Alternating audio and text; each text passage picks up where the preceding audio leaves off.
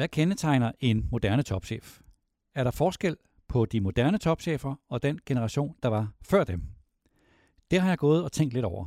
Jeg udgav for 10 år siden en bog, som jeg kaldte for 100 topchefer, hvor jeg lavede en profil af de 100 tungeste topchefer i private virksomheder. Det var topchefer som Niels Medgaard Andersen i Mærsk dengang, det var Jørgen Bull Rasmussen Carlsberg dengang, Jørgen Hono Rasmussen F.L. Schmidt, Christian Clausen Nordea osv. Er der forskel på dem og så nutidens topchefer? Mit navn er Niels Lunde, chefredaktør på Børsen.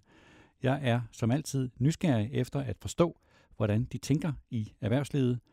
Og jeg har lavet en lille uvidenskabelig iagttagelse af fem moderne topchefer. Og mit svar er ja, der er en tydelig forskel på topcheferne i dag og for 10 år siden. De fem moderne topchefer er Lars Forgård Jørgensen, topchef i Novo Nordisk siden 2017, Jakob Aarup Andersen, topchef i ISS siden 2020, Esther Bachet, topchef i Novozymes siden 2020, og Thomas Thune Andersen, formand for Ørsted siden 2014. De har alle holdt oplæg i Børsen Executive Club inden for det seneste halve år, og så er der Alexander Latsik, topchef i Pandora siden 2019, der kommer på besøg i Børsen Executive Club i efteråret, og som var med her i podcasten for en måned siden som en del af forberedelsen til det møde. Efter at have haft lejlighed til at iagtage de fem, er det nærliggende at konstatere, at de i lighed med deres forgængere er optaget af at holde fokus på kunderne, at sætte det rigtige hold, at være tæt på driften, at udvikle nye produkter, at have finansiel forstand osv. osv. Klassiske og nødvendige prioriteter for en topchef i et privat erhvervsliv. Men hvis man sammenligner de fem med topcheferne i min bog dengang, og med gæsterne i Børsen Executive Club for 10 år siden, hvad er så forskellen? Den indledende iagttagelse er, at verden er voldsomt forandret på bare 10 år. Erhvervslivet og samfundet er rykket tættere på hinanden. Tidligere talte man om shareholder value, det vil sige at skabe værdi for sine aktionærer, i dag taler man om stakeholder value, det vil sige at skabe værdi for ikke bare sine aktionærer, men også for kunder, for medarbejdere, for leverandører og for samfundet. De sociale medier skaber mere gennemsigtighed og åbner en risiko for en kostbar shitstorm. Tænk bare på politikens artikler og deraf shitstorm i forhold til nemlig.com. Cyberangreb er kommet til. Tænk bare på Mærsk og ISS og William Demant.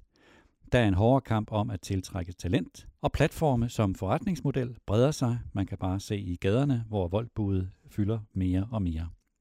Den digitale udvikling har skabt et nyt tempo. Jim Hagemann Snabe, formand for AP Møller Mærsk og Siemens, taler om, at visse vilkår udvikler sig eksponentielt frem for lineært. Verden er blevet mere uforudsigelig, og konkurrencefordele holder i kortere tid. Når man iagtager de moderne topchefer, så er deres fælles svar på denne udfordring tydelig. De er voldsomt optaget af, at virksomheden skal have et formål. De søger en dyb forståelse af deres kerneforretning, og de forsøger at skabe en tæt sammenhæng mellem de to opgaver, sådan at formålet understøttes af kerneforretningen. Altså at man har et formål og en kerneforretning, og at man forsøger at få de to til at falde i hak, så de hjælper hinanden. Det er ikke nyt, at en virksomhed bør have et formål, eller at en topchef kender sin kerneforretning, men tidens topchefer prioriterer tydeligvis efter min mening, dette højere end generationen før dem. Langt højere.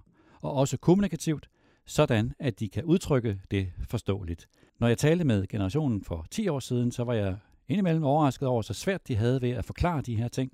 Når jeg taler med de moderne topchefer, så falder det dem tydeligt nemmere at udtrykke sig, så det er nemt at forstå. De ser det som en forudsætning for at kunne træffe de rigtige strategiske valg og for at kunne tiltrække talent. Det er min jagttagelse, at når de fem nævnte topchefer ser ind i fremtiden, så gør de det igennem en dybere forståelse af deres formål og deres kerneforretning. Og de fem eksempler, som jeg lige vil nævne her i podcasten, det er først Lars Fruergaard Jørgensen om at være skarp på sine kernekompetencer, Esther Bachet om at se sin kerneforretning i et nyt lys, Jakob Aarup Andersen om at refokusere sin kerneforretning, Alexander Latsik om at genskabe respekten for sin kerneforretning, og Thomas Thune Andersen om at forny sin kerneforretning. Altså fem forskellige perspektiver, men ud fra den samme, stadig dybere forståelse af deres kerneforretning. Den første, jeg ville tale om, det er Lars Fruergaard Jørgensen, Novo Nordisk.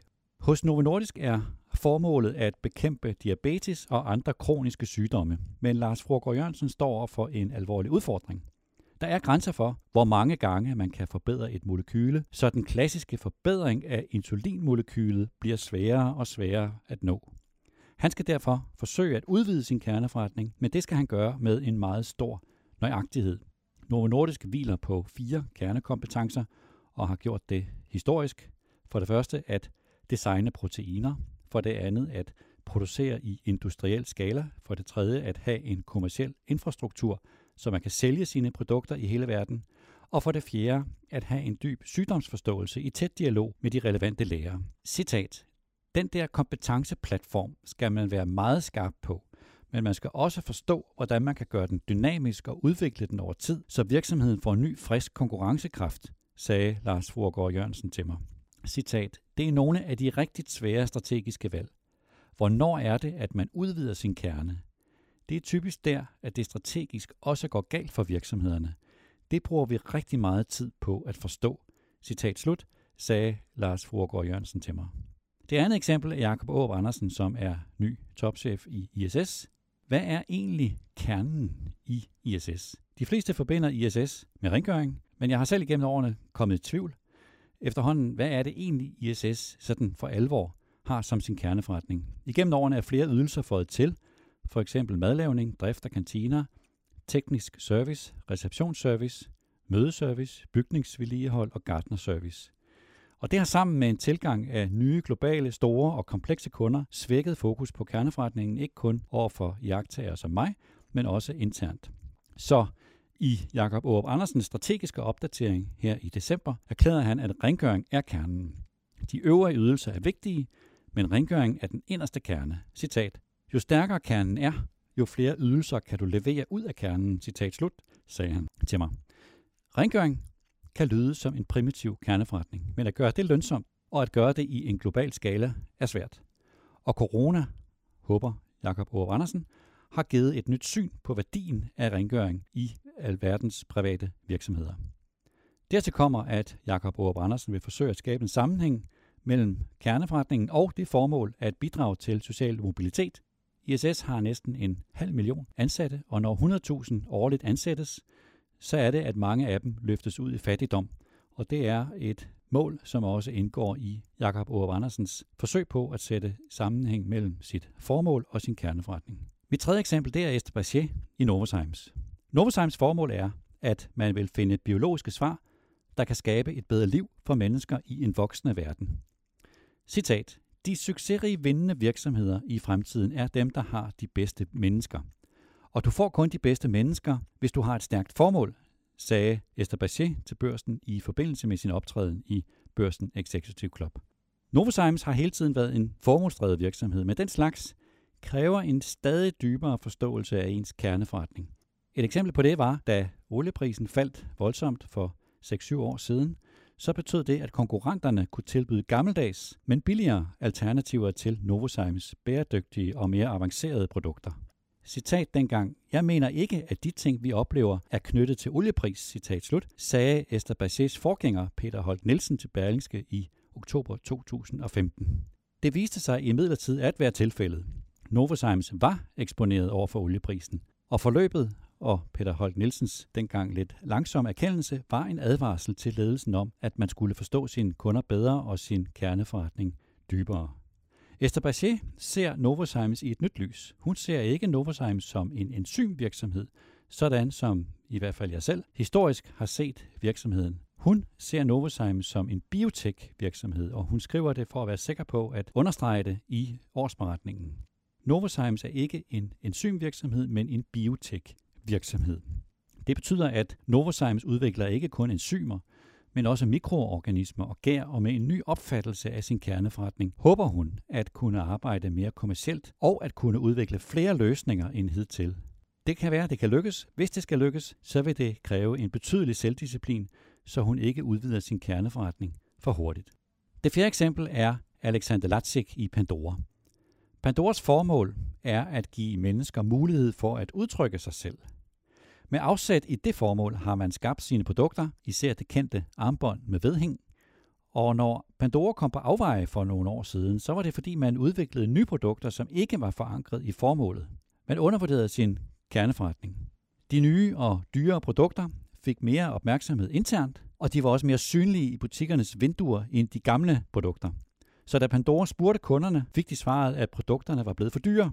Det var de ikke, men det var det indtryk, kunderne havde fået. Citat. Før du kan ekspandere, må du være krystal klar på, hvad dit startpunkt er. Ellers er det meget let at gå forkert. Jeg har været med mange gange og lært den lektie, at når du strækker brandet for langt, så taber du fokus. Citat slut, sagde Alexander Latsik til mig. Præcis den samme lektie, som andre virksomheder i samme erkendelse har gjort, mest tydeligt jo i den nyklassiske case i dansk erhvervsliv i Lego, at når man glemmer sit udgangspunkt, og når man undervurderer sin kerneforretning, så kan man komme rigtig, rigtig galt afsted, når man begynder at lave produkter, som alle synes er spændende, men som ikke længere er forankret i virksomhedens formål. Alexander Latsik har erklæret internt, at Pandora ikke længere skal se sig selv som en smykkeproducent, men som et smykkebrand, og nye produkter skal udvikles med udgangspunkt i en forståelse af virksomhedens formål. Det sidste og femte eksempel er Thomas Thune Andersen. Hos Ørsted skal bestyrelsesformanden Thomas Thune Andersen tage virksomheden ud på sin næste rejse, en slags Ørsted 2.0. Han skal have det overordnede ansvar for overgangen fra Henrik Poulsen til Mads Nipper, to topchefer, som er indbyrdes vidt forskellige, men som har deres fortid hos Lego og dermed forståelsen af formål og kerneforretning til fælles. Ørsted har som sit formål at skabe en verden, der kører på grøn energi. Thomas Thune Andersen skal ikke ændre det formål, men han er nødt til at udvikle kerneforretning, fordi markedet ændrer sig. Flere og flere vil kunne producere grøn strøm, så for at Ørsted skal kunne differentiere sig, vil man tilbyde samlede energiløsninger til kunderne, frem for enkelte projekter. Opgaven går ikke ud på kun at producere grøn strøm, men også at være en del af en større grøn omstilling, såkaldt integrerede løsninger.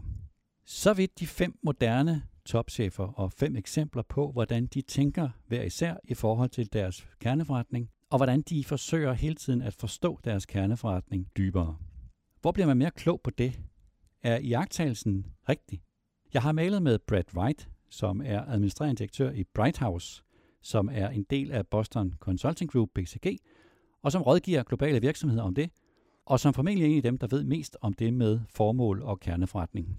Brad White skriver, at han er enig i jagttagelsen, at moderne topchefer prioriterer formål og kerneforretning højere end for 10 år siden. Og han skriver, citat, i løbet af de sidste 10 år har erhvervslivet adopteret et multistakeholder-syn på værdi.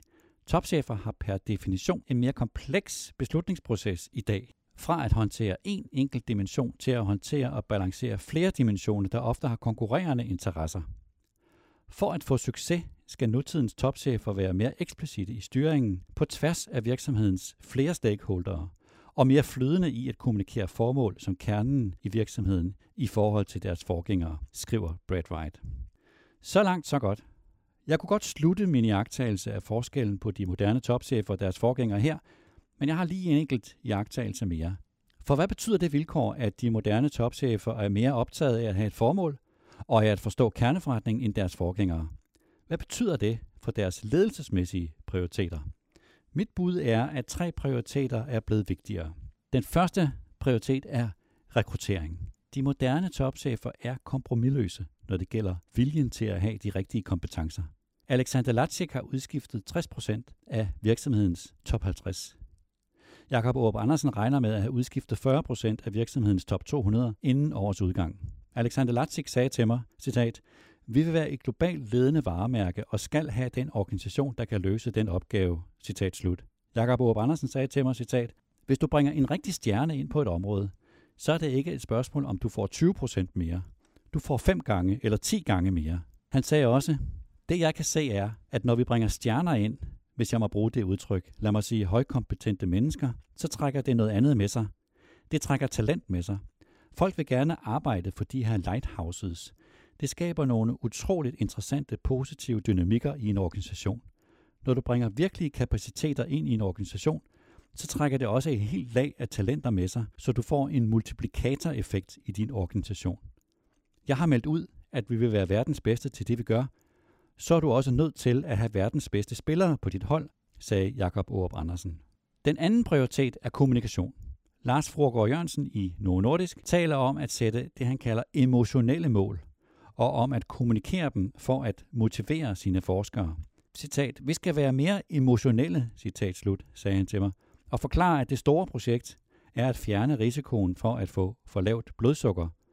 Citat, og det er monstersvært, men når vi lykkes med det, skriver vi historie. Citat slut. Thomas Thune Andersen i Ørsted taler om, at en leder skal kunne skabe en historie. Og da Jakob Aarup Andersen talte til sine medarbejdere første gang, talte han ikke om nøgletal eller KPI'er, men om værdier. Det er tydeligt for mig, at moderne topchefer er voldsomt optaget af kommunikation, mere end deres forgængere. De er optaget af at få deres medarbejdere til at forstå, hvad virksomheden rækker ud efter, og til at forstå, hvordan den enkelte medarbejder kan bidrage til at nå det mål. Den tredje prioritet, som er tydeligt stærkere nu end for 10 år siden, det er diversitet. Da Thomas Thune Andersen talte i Børsen Executive Club, indledte han med at tale om diversitet. Han sagde citat, der er begyndt at komme en forståelse af, at diversitet virkelig kommer til at give bedre beslutninger.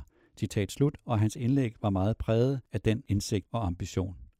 Selvom der er bred enighed om dette i erhvervslivet, og ser især om ønsket om en mere ligelig kønsfordeling, så går det jo stadigvæk langsomt.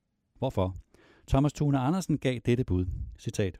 Vi har en tilbøjelighed til, at når vi skal besætte et nyt job, så tager vi den gamle jobbeskrivelse, som måske er 20 år gammel og skrevet i en verden, som var meget mandsdomineret. Og så bruger vi den og kopierer den. Hvis vi var bedre til at rive jobbeskrivelsen i stykker og stoppe op og tænke, hvad er det, vi har brug for til at løse opgaven, så ville vi måske være i stand til at se tingene anderledes, citat slut. Og Esther Bachet sagde til mig, jo mere diversitet vi bringer ind i et lokale, jo bedre idéer får vi, og jo stærkere bliver vi. Citat slut. Det var, kære lytter, mit bud på forskellen på de moderne topchefer og deres forgængere. Mit navn er Niels Lunde. Tak fordi du lyttede med til min løbende nysgerrighed for at forstå, hvordan de tænker i erhvervslivet.